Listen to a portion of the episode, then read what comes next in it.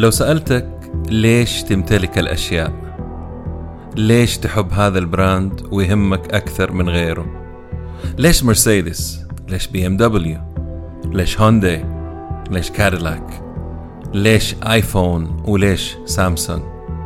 أكيد عندك جواب مقنع وراح أحترمه طيب سؤال بعيد شوية ليش الناس تموت وتعمل أي شيء عشان like أو قلب على صورهم وفيديوهاتهم اللي يحطوها بدون مقابل على إنستغرام ويوتيوب.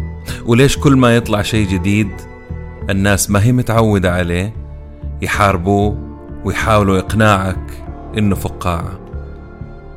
أعزائي المستمعين لوحة Starry Night للفنان فان جوخ موجودة في متحف نيويورك Museum of Modern Art لا تقدر بثمن. وفي نفس الوقت أنا عندي نسخة منها في بيتي. كيف وليش؟ مين هم ساتوشي ناكاموتو وفيتاليك بوترين وليش العالم يعتبرهم رموز ومفاتيح للميتافيرس؟ ال blockchain وال decentralized وال Decentraland عقود ذكية وتذاكر غير قابلة للاستبدال OpenSea و Quest 2 Sandbox هل هي خاصة بمغامرات بحرية وجزر ولا؟ وفي الأخير أحب البودكاست إلى قلبي في آخر سبع سنين من عمر البودكاست وغيرها. اليوم.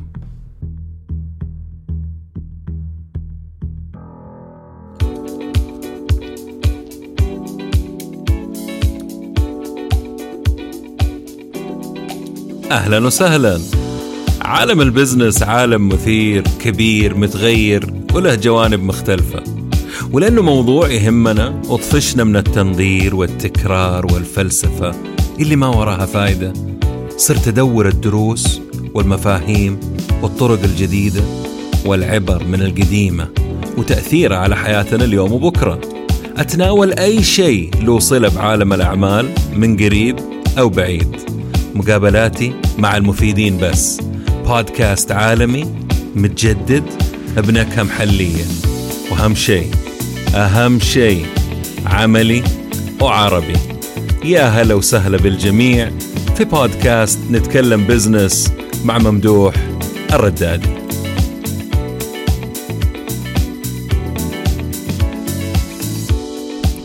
السبب بكل بساطة إنه لوحة الفنان فانجو الأصلية موجودة في متحف عريق يعرض الأعمال الأصلية فقط وما يقبل النسخ أو التقليد. وأنا عندي نسخة مشتريها من متحف في أمستردام بتقريبا 500 يورو لأنها نسخة منسوخة بطريقة جيدة وبرواز. وما هي العمل الفني الأصلي لكن من حبي في هذا الشيء اشتريت اللوحة. لو كنت أملك اللوحة الأصلية ولا أتوقع كنت راح أدفع مقابلها مية مليون يورو. لو كان ممكن إني أشتريها كنت أملكها أكيد راح أستعرض فيها لكبار زوار جناح اللوحات الفنية في قصري فقط. هذا غير الحراسة المشددة عليها ولكن أكيد راح أستعرض باقتنائها. حتى لو لفئة قليلة من الأصدقاء والمقربين أو للعالم كله. اللي لما يسأل فين اللوحة أو مين يمتلك اللوحة يقولوا عند رجل الأعمال السعودي ممدوح الردادي. ودائما ينقلها من قصر لقصر وموقع للثاني عشان نخايف عليها. طالما أمتلكتها يحق لي الاستعراض أو الشعور بامتلاكها دون غيري. هذا الحق لا يحق إلا للأشياء الملموسة الواقعية الأشياء اللي تقدر تشتريها آه، بفلوسك. لكن المبالغ الكبيرة أو نسبة منها يا تروح لجهة ثانية غير الفنان. أنا بتكلم الآن عن أعمال الفنية. آه، وينوب جزء بسيط منها لا يذكر تقريبا أو بعد ما يموت ب 300 سنة لصاحب آه هذا العمل. يعني بعد فترة طويلة تسمع الأرقام بتكون فلكية. هذا بالنسبة للوحات الفنية وعالمها. طيب باقي الأعمال زي الأغاني الرسم الإلكتروني الكتابة الشخاميط الخاصة لك صورك برامجك تصاميمك كلامك تغريداتك مقاطع الفيديو حقتك. براندك الشخصي لو يعني لو حق شركة مثلا آه، عبارة عابرة أنت ابتكرتها بس ما فيك تعمل لها آه، حقوق حفظ عند الجهات المختصة. هل في طريقة تخليني أبيعهم وغيري يستعرض فيهم؟ اليوم أصبح هذا الشيء ممكن. وعشان أوصل لكم الكيفية وليش حصلت والمين قصتين على السريع. واحدة لشخص اسمه ساتوشي ناكاموتو والثاني اسمه فيتاليك بيوترين. بيوترين أو بوترين. آه، قبل ملايين السنين الإنسان كان آه، مقسم لأنواع ولكن النوع السائد كان هانتر جاذرر اللي هو آه، صياد ويجمع يصيد ويجمع. وكان أهم شيء عنده يلقى قوت يومه إن صح التعبير. يعني يصيد اللي يبغاه له ولأهله ويأكله وهذا أهم شيء بالنسبة له عشان يعيش. وطبعا محاربة الحيوانات المفترسة وكذا. ما كان في داعي لامتلاك الأشياء. بعد فترة من الزمن اكتشفوا الزراعة والمحاصيل أصبح من الضروري أنهم يجلسوا في مزارعهم أو أماكنهم الخاصة. هذه الأرض أو المزرعة حقتك يعني تمتلكها ولازم تجلس فيها وتحافظ عليها وتحميها. وطبعا كنت آه، تكد عليها وتجتهد وتشتغل فيها. مع الأيام ظهرت السجلات الحسابية. عشان يسجلوا أمور زي مين باع إيش لمين ومين مديون لمين وكذا. ومع الأيام اتطورت لأيامنا هذه وبجميع أشكالها ودخلت البنوك والمحاكم والصكوك والأسهم والادخار استثمار والأقراض. يعني اختصرت لكم ما أدري كم مية سنة أو شيء زي كذا. وعالم النقد وما بداخله. الهدف من كل هذه الابتكارات النقدية البنكية هي عنصر الأمان والحفظ والسرية وملحقاتها المهمة لأي إنسان ومجتمع في آه، العالم. كل شيء كان ماشي تمام لين العالم بدأ ينضرب من نفس الجهات المؤتمنة على مدخراته وحساباته واستثماراته اللي تعب عليها سنين. الثقة لما تفقد من جهة عملاقة زي البنوك المركزية أو البنوك طبعا قبلها العالمية الإنسان يبدأ يسأل نفسه أسئلة. كيف ممكن أحمي ممتلكاتي بعيدا عن هؤلاء؟ بدون ما يقدروا يتدخلوا فيها ويخربوها ويتلاعبوا فيها. لما الاقتصاد العالمي انهار عام 2008 وأصابع الاتهام كانت كلها موجهة للبنوك وصناديق الاستثمار المؤتمنة وحصلت نكسة اللي هو الرهن العقاري اللي يعني تقدروا تقولوا طيح الدول بكاملها ولا زالت هذه الدول على فكرة تعاني إلى يومنا هذا من ضمنها اليونان وغيرها اللي يسموهم البيجز بورتشغال إيطالي جريس وسبين وفي كمان بلد ثاني بيجز بورتشغال أعتقد. المهم قلتها بورتشغال المهم لا زالت تعاني إلى يومنا هذا. قبل 13 سنة ظهر شخص اسمه ساتوشي ناكاموتو أو ناكاموتي وقال جملته المشهورة ما في داعي يثق في البنوك أو أي جهة أخرى أو عقود مكتوبة موثقة أو جهات تحفظ الحقوق. أقدم لكم ال blockchain. ال blockchain اللي هو عارفينه آه، في ترجمة له طبعا ما في الآن أتكلم فيها موضوعنا اليوم طويل ترى. حشرحها بعد شوية. معلومات نحطها على block ويتم تشفيرها ويعطي بيها كود خاص ولما تضيف block جديد أعتبر ال block هذه معلومة أو معلومات ولما تضيف block جديد هو أيضا يكون مشفر لكنه يعتمد على ال blockات السابقة وتشفيراتها وهكذا. عشان تخترق أو تهكر block لابد لك إنك تهكر كل ال block اللي يجي بعده. لو افترضنا مثلا إنه كل ال blockات أقصدها يعني طبعا blockات على كمبيوتر واحد تقدر تهكرهم. انت فنان في ال في ال hacking والى اخره على كمبيوتر واحد وتبغى تهكرها. لكن هنا تجي كلمة decentralized كلمة السر اللي هي ال blockات موجودة في منطقة لا مركزية يعني عايشة على آلاف وملايين الكمبيوترات في وقت واحد زمن واحد متزامنة. يتم تحديثها باستمرار دون توقف والتحقق منها كذلك. مثال فلنفترض إنك أنت تبغى تضبط وقت عدم وجودك أو غيابك من العمل في يوم من الأيام. يعني كنت غايب آه، سبع مرات في ذاك الشهر ولكن تبغى ترضي الإدارة وتخليها ثلاث مرات اللي هي المسموحة. لابد إنك ترجع للبلوك تشين اللي كنت غايب فيه ثالث مرة وتزيل كل ال blockات اللي بعده عشان تمسح أثر غيابك اللي هو الأربعة الجاية أوكي؟ لابد يكون عندك كمبيوتر سرعته خارقة عشان ما حد يلاحظ من الكمبيوترات ال computers الباقية أوكي؟ وعلى فكرة ما في كمبيوتر بهذه السرعة في العالم حتى يومنا هذا فاستريح لا تحاول.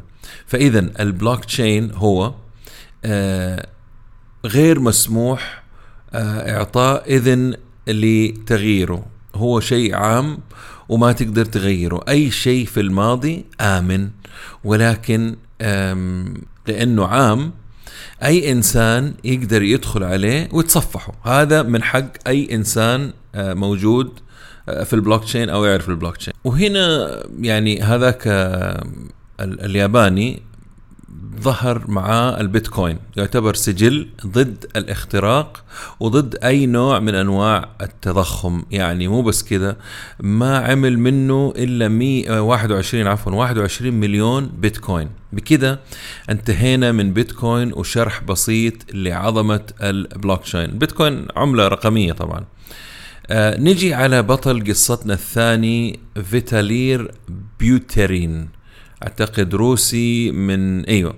اللي في عام 2013 كان عمره 19 سنة. في ذاك العمر كنت فرحان أنا بسيارتي عمري 19 سنة وصياعتي وإلى آخره. وهذا العبقري شغال على خطة جهنمية راح تقلب العالم فوق تحت وسط شكوك عملاقة.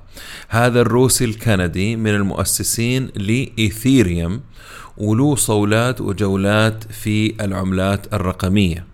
عبقرية الشيخ هذا إنه جاته فكرة لاستخدام البلوك تشين بدل سجلات مع بعضها برامج مع بعضها البعض وبالتالي أبتكر حاجة اسمها ال smart contract أو العقود الذكية إيثيريوم. فكروا فيها زي ماكينة البيبسي أو البيع الذاتية تحط فلوس وتختار الشيء اللي أنت تبغاه ويطلع لك من الماكينة بالضبط زي ما أنت طلبت. الفرق أنه مع إيثيريوم يطلع لك عقد ذكي. لو انطب بقت عليك الشروط آه المطلوبة طبعا البسيطة راح تحمل في نهاية المطاف شيء يضمن حقك بدون موافقة أي جهة أو شخص. voilà. عندك أي شيء تبغى تبيعه وناس تبغى تشتريه أعطيهم هذا العقد الذكي. وبعد كذا وبشكل أبدي راح يتم تسجيلها على البلوك تشين حلو المواضيع. أنا هنا وضعت الله يعينكم يعني. دائما أرجع وأسوي reverse rewind إلى آخره عشان تزبط معاكم. أكيد في ناس أفهم مني ولكن أنا بتكلم للشخص اللي عمره ما سمع عن ال NFTs وال blockchain المهم. وهذا يا سادة يا كرام هو ال NFT اللي كل العالم اليوم بيتكلموا عنه. الحروف تعني non-fungible token تذكرة أو عملة غير قابلة للاستبدال. إيش يعني fungible يعني يستبدل أو تقدر تبدله. هذا الشيء اللي هو fungible مثال الريال أقدر أبدله بريال. هذا fungible لكن ريال نادر لا يمكن إني أبدله بريال. عادي. اليوم هذا يسموه non-fungible وغالبا يكون مميز فريد من نوعه أو نادر. فهنا نرجع لمثال آه، لوحة ستاري نايت لفان جوخ اللي ذكرتها في البداية. لا يمكن استبدالها لأنها لوحة أصلية. طيب لو احتاجت آه، شيء يثبت إنها أصلية غير الشهادات وغيرها؟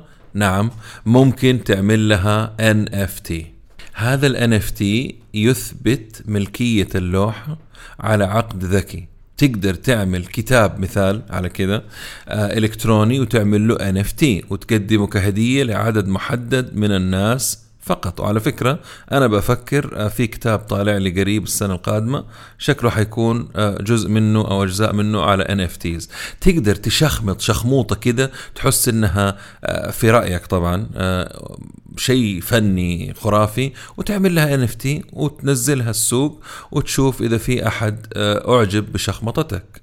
يعني بيكاسو مثلا أحسن منك؟ لا طبعا أنت أفضل.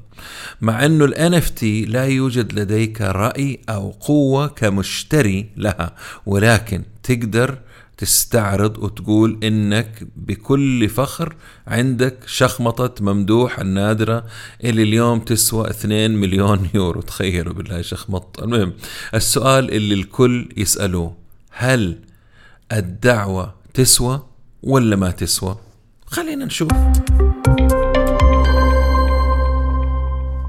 صانع محتوى يصنع حاجة ديجيتال رقمية. كتاب صورة فن شخمطة موقع إلكتروني تغريدة. آه على فكرة تابعوني على at ممدوح ردادي M A M D O H R A D A D I. ما حد يدري إيش ممكن يحصل قريب يعني يمكن أبيع شغلة شخمطة كذا المهم فيديو تصميم تي شيرت إلكتروني وغيره. بعد كده يعمل تذكرة أو token NFT على البلوك تشين اللي يدعم العقود الذكية. هنا مثلا تحتاج ابتكار صاحبنا بيوترين آه إيثريم اللي هي إيثر إيثيريوم أوكي؟ اللي تستخدمها عشان تسوي ال NFTs والاخر أو غيرها.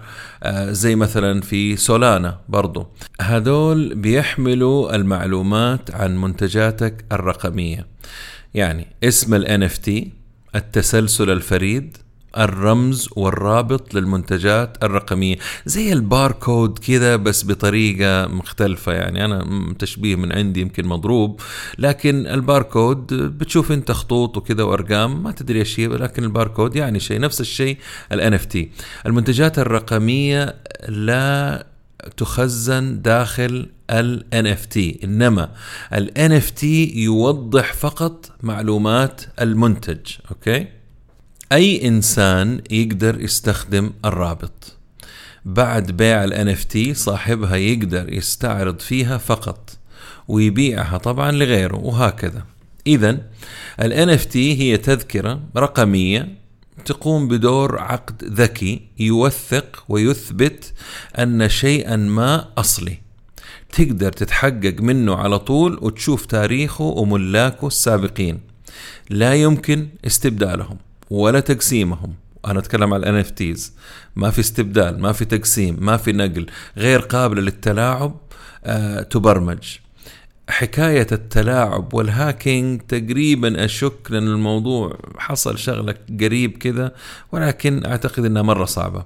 وتقدر تحدد مسبقا نسبة كل شخص آه لما يتداولها. إذا كنت بتبيعها يعني طبعا أمثلة حديثة مرة مشهورة في شيء اسمه CryptoPunks وفي NBA Top Shots إيش ال NBA Top Shots هذه المقاطع اللي إحنا نشوفها في في تويتر ولا في فيسبوك ولا ولا في تيك توك هذا المقطع نفسه ينباع للاعب. مثلا لبرون عمل dunk معين أو اللي يكون slam dunk هذا المقطع ينباع من NBA وتروح جزء كبير من المبالغ هذه للاعب نفسه.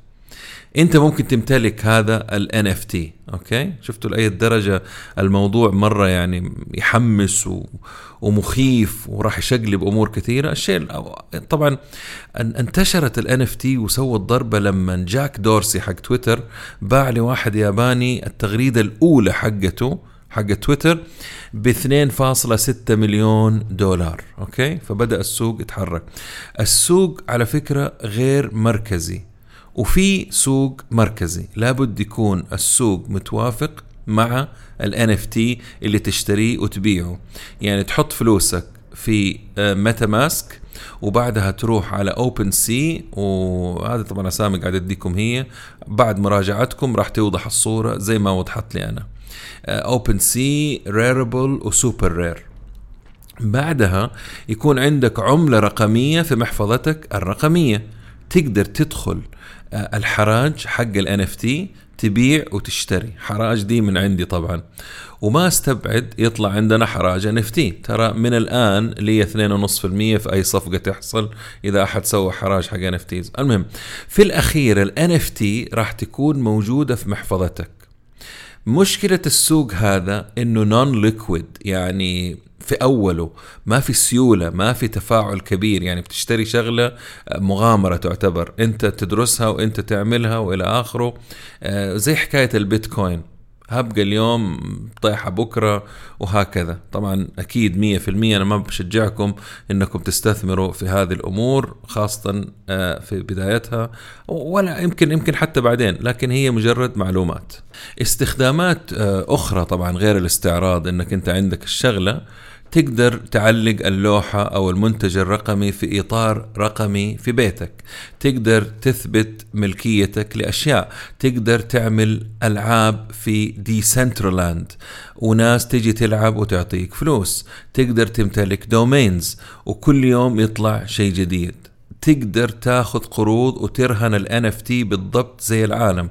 تقدر تشتري عقار في الميتافيرس وتقدر تشتري ملابس رياضية مثلا نايكي وغيرها وتتمشى في الميتافيرس لأنه إحنا بنكون أشكال افتراضية. ال avatars حقتنا بتدخل جوا وبتتمشى في هذه المناطق وأكيد عندك لبس واللبس هذا لابد يكون آه، أنت مشتري NFT أو غيره.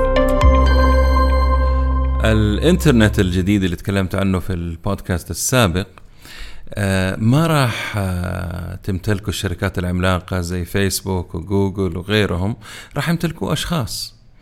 إيش معنى هذا الكلام؟ أفضل شيء أعطي مثال. فلنفترض نفترض إنه أنا عملت آه، وسجلت أغنية ونزلتها NFT وسعرها بواحد دولار. أول بيعة راح آخذ واحد دولار. بعد ما شخص يشتريها وهو ممكن يبيعها أو اللي يكون أخذ من البيعة أنا شخصيا آخذ 80 سنت يعني 80% و20 سنت للبائع. وهذا الشيء يستمر. فتخيلوا كم ممكن يجيني مقابل اللي بآخذه اليوم من يوتيوب؟ على فكرة يوتيوب أحتاج ألف شخص يسمع أغنية على يوتيوب عشان يجيني دولار واحد. 250 مرة استماع على سبوتيفاي عشان يجيني دولار واحد. طبعا آه، لو قارنا بين زمان اللي هو أيام ال record companies الشركات حقت الإنتاج اللي كانت ماصة دم المغنيين ومو أي مغني يقدر يغني ومو اليوم أفضل بكثير طبعا ولكن الأفضل قادم. طبعا لازم أرجع شوية آه، للبودكاست السابق الميتافيرس وأقول عشان تدخل وتعيش وتتنقل داخل هذا الميتافيرس تحتاج نظارات ال virtual reality ال VR عالية الجودة. فيسبوك من 2014 قبل سبع سنوات تقريبا اشترت ب 2 مليار دولار وطورت آه النظارات حقت Quest والآن في Quest 2 آه كانوا طبعا مستغربين إيش الاستثمار الضخم هذا اللي ضخه مارك زكربرج في شركة VR آه، واتهموا مارك إنه بس يبغى يقتل المنافسة وغيره من هذا الحكي. وبعد كده استثمر 7 مليار دولار كمان عليها في تطوير عالم ال VR أو الافتراضي والتجربة. اليوم ميتا راح تكون مزيج من ال VR وال AR يعني الواقع المعزز والواقع الافتراضي. وبكده تكتمل منظومة التجربة الاجتماعية ال social ال social والله المخ عندي لما نتكلم عربي يهنق the social experience okay تكون على انستغرام مثلا بتتفرج على صور ومقاطع لأصحابك وتلقى صديقك في الميتافيرس تلبس ال Quest وتنط معاهم في عالم الميتافيرس وتلعبوا لعبة أو تتمشوا هناك أو حتى تحضروا حفل غنائي. آه، ما حد يقدر يشوفه إلا الناس اللي هناك لفرقة BTS أو Pink Floyd. احتمال ما تعرف. هذه النقطة التالية للناس المشككين في الميتافيرس. عارفين شركة المزادات العالمية والأشهر Sotheby's اشترت موقع أو قطعة أرض عشان تبني عليه مقر لها داخل الميتافيرس في Decentraland تحديدا. طبعا آه الأشهر في بيع الأراضي آه وإقامة الحفلات والألعاب هم Decentraland Sandbox و Axie Infinity تستخدم يعني لعبة ال Infinity هذه Axie Infinity عندهم أكثر من 2 مليون لاعب يومي Axie Infinity إيرادات الصناعة الافتراضية في 2020 180 مليار دولار. يا جماعة الخير ترى ما هي تفاريق هذه. في 2025 متوقعين 400 مليار دولار. الرحلة للتريليون في خلال السبعة أو العشرة سنوات القادمة. وبكده وصلت مع دقيقة في تريلا بتعدي. وبكده وصلت معاكم لنهاية البودكاست اللي كنت الحقيقة أتوقع يكون أطول من كده وعلى أربعة بودكاست. اللي حصل في نص عملية الإعداد إني نسيت نفسي وبعد بعدها لقيت نفسي. حلوة. نسيت نفسي بعدين لقيت نفسي. مش في الميتافيرس في العالم الواقعي. بكم يوم. المقصد إنه أنا مجرد مرسول أو بودكاستر ينقل الشيء اللي يعجبه لكم أنتم. وأنتم أيها المستمعون الأعزاء تكملوا عملية البحث والغوص في المواضيع اللي تهمكم. من ضمن البودكاست اللي بعملها وأنا طبعا أنصح في هذا البودكاست أنا لا أسوق للاستثمار داخل الميتافيرس ولا لشيء آخر مجرد رأي شخصي لشيء أشوف إنه مهم وراح يغير أمور كثيرة ويلغي أشياء أخرى.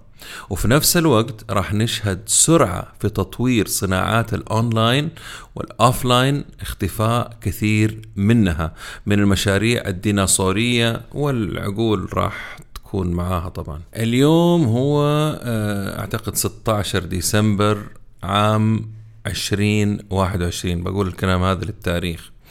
أحب أقول لكم أنه هذا آخر بودكاست هذه السنة. وإن شاء الله نراكم على خير العام المقبل في 2022 للناس اللي انضموا للبودكاست قريب. أحب أقول لهم أهلا وسهلا. في عائلة نتكلم بزنس المتواضعة وراح أعطيكم كم بودكاست تعجبني شخصيا. آه، وشهادتي على فكرة ما هي مجروحة لأنه أنا أعشق الأشياء اللي أنا بعملها غير البودكاست الثاني اللي بسمعها لكن أول أحب أشكر جميع المستمعين الأوفياء اللي كانوا معايا طوال هذا المشوار الطويل الشيق اللي الحقيقة لولا الله ثم لولاكم ما تعلمت أمور كثيرة من خلال البحث والدراسة والإعداد لعقول رائعة. هي عقولكم اللي على فكرة تبهرني وتتحداني وتخليني أحاول وأجتهد أكثر. لا تنسوا تعملوا تعليقات ولا لا تروحوا ترى في شيء في الأخير في آخر البودكاست هذه حركة بس يعني. بس أهم شيء إني أقول لا تنسوا تعملوا تعليقات و like ومدري إيش كله على iTunes أحتاج أشوف تفاعل قوي جدا جدا عشان نبدأ السنة الجديدة بقوة ونستمر مع بعض ونقدم الأفضل. والآن راح أقول لكم أفضل 15 بودكاست في رأيي لكل المستمعين وبدون أي تقليل من البودكاست الباقية وبدون ترتيب. ومن ضمن تخيلوا أنا قاعد أجهز من فترة قبل كم شهر قاعد أقول الحلقة رقم 100 أبغى أعمل شيء ومقابلات مع ناس وقعدت أخطط لها فترة وبعدين نسيت. الآن أنا وصلت بودكاست رقم 107 ما شاء الله يعني أنا ماني مستوعب ترى ها؟ يقول لك إذا في شغلة أنت بتشتغلها هذه نصيحة للكل على فكرة شغلة تحبها وفيها كذا شغف وفيها متعة ما تحس بالوقت على فكرة. وأنا فعلا ما حسيت بالعدد الكبير من البودكاست هذه 107 حلقات آه، بودكاست من عام دحين حنشوف من عام 2015 المهم أول بودكاست التسويق مع حسام القرشي عام 2015 ثاني بودكاست أنصح فيه خدمة أو خدعة العملاء 2015 معاي أنا. ثلاثة ريادة الأعمال من الصفر للواحد عام 2017 أربعة ريادة الأعمال مع خالد سليماني عام 2018 خمسة من هو القاتل الحقيقي لأكبر متجر ألعاب في العالم؟ 2013 2018 إيش قاعد أرجع؟ رقم ستة موظف وعميل 2030 الحلقة نزلت في 2018 رقم سبعة الأمور اللوجستية وأهميتها في حياتنا. 2018 رقم ثمانية هذا هو التسويق. 2018 تسعة عندك ريال. في 2019 رقم عشرة حاتم الكاملي والعالم الرقمي. بودكاست مدته ثلاث ساعات. نعم ثلاث ساعات بودكاست مع حاتم. طبعا أنا وهو ما تكلمنا من يومها. نزل في 2019 رقم 11 إيش لون محيطك؟ 2019 رقم 12 كيف تطلق فكرتك بنجاح مذهل؟ 2019 رقم 13 بالتفصيل قصة صعود وهبوط WeWork 2019 بودكاست رقم 14 mega بودكاست طبعا الثورة الصناعية الرابعة فيرج آه الرابعة وابتدى المشوار المبتكرون المبكرون ولكل نهاية بداية وكل بداية فرصة لك. رقم 15 ميجا بودكاست تسلسل الابتكار وقصة بنك جيانيني وآيكيا وطيران ساوث ويست وطبعا على فكرة أحب جميع البودكاست اللي عملتها لأنها بكل بساطة علمتني سواء من الضيوف الكرام أو من البحث والقراءة والإعداد اللي أحيانا غصبا عني أكون طفشان ومالي خلق لكن لازم أنهي اللي بديته لازم أنهي البودكاست فبالتالي بتعلم. كل سنة وأنتم والأهل والأحباب بخير وعافية ومن نجاح إلى نجاح يا رب. على المستوى الشخصي إذا ما تحققت أهدافك هذه السنة فإن شاء الله السنة القادمة تحققها وزيادة. إلى اللقاء في عام 2022 وشكرا من القلب لدعمكم المستمر. اللي بدونه ما أعتقد أكون سجلت أكثر من 100 بودكاست في الفترة الماضية. مع السلامة ونشوفكم على خير.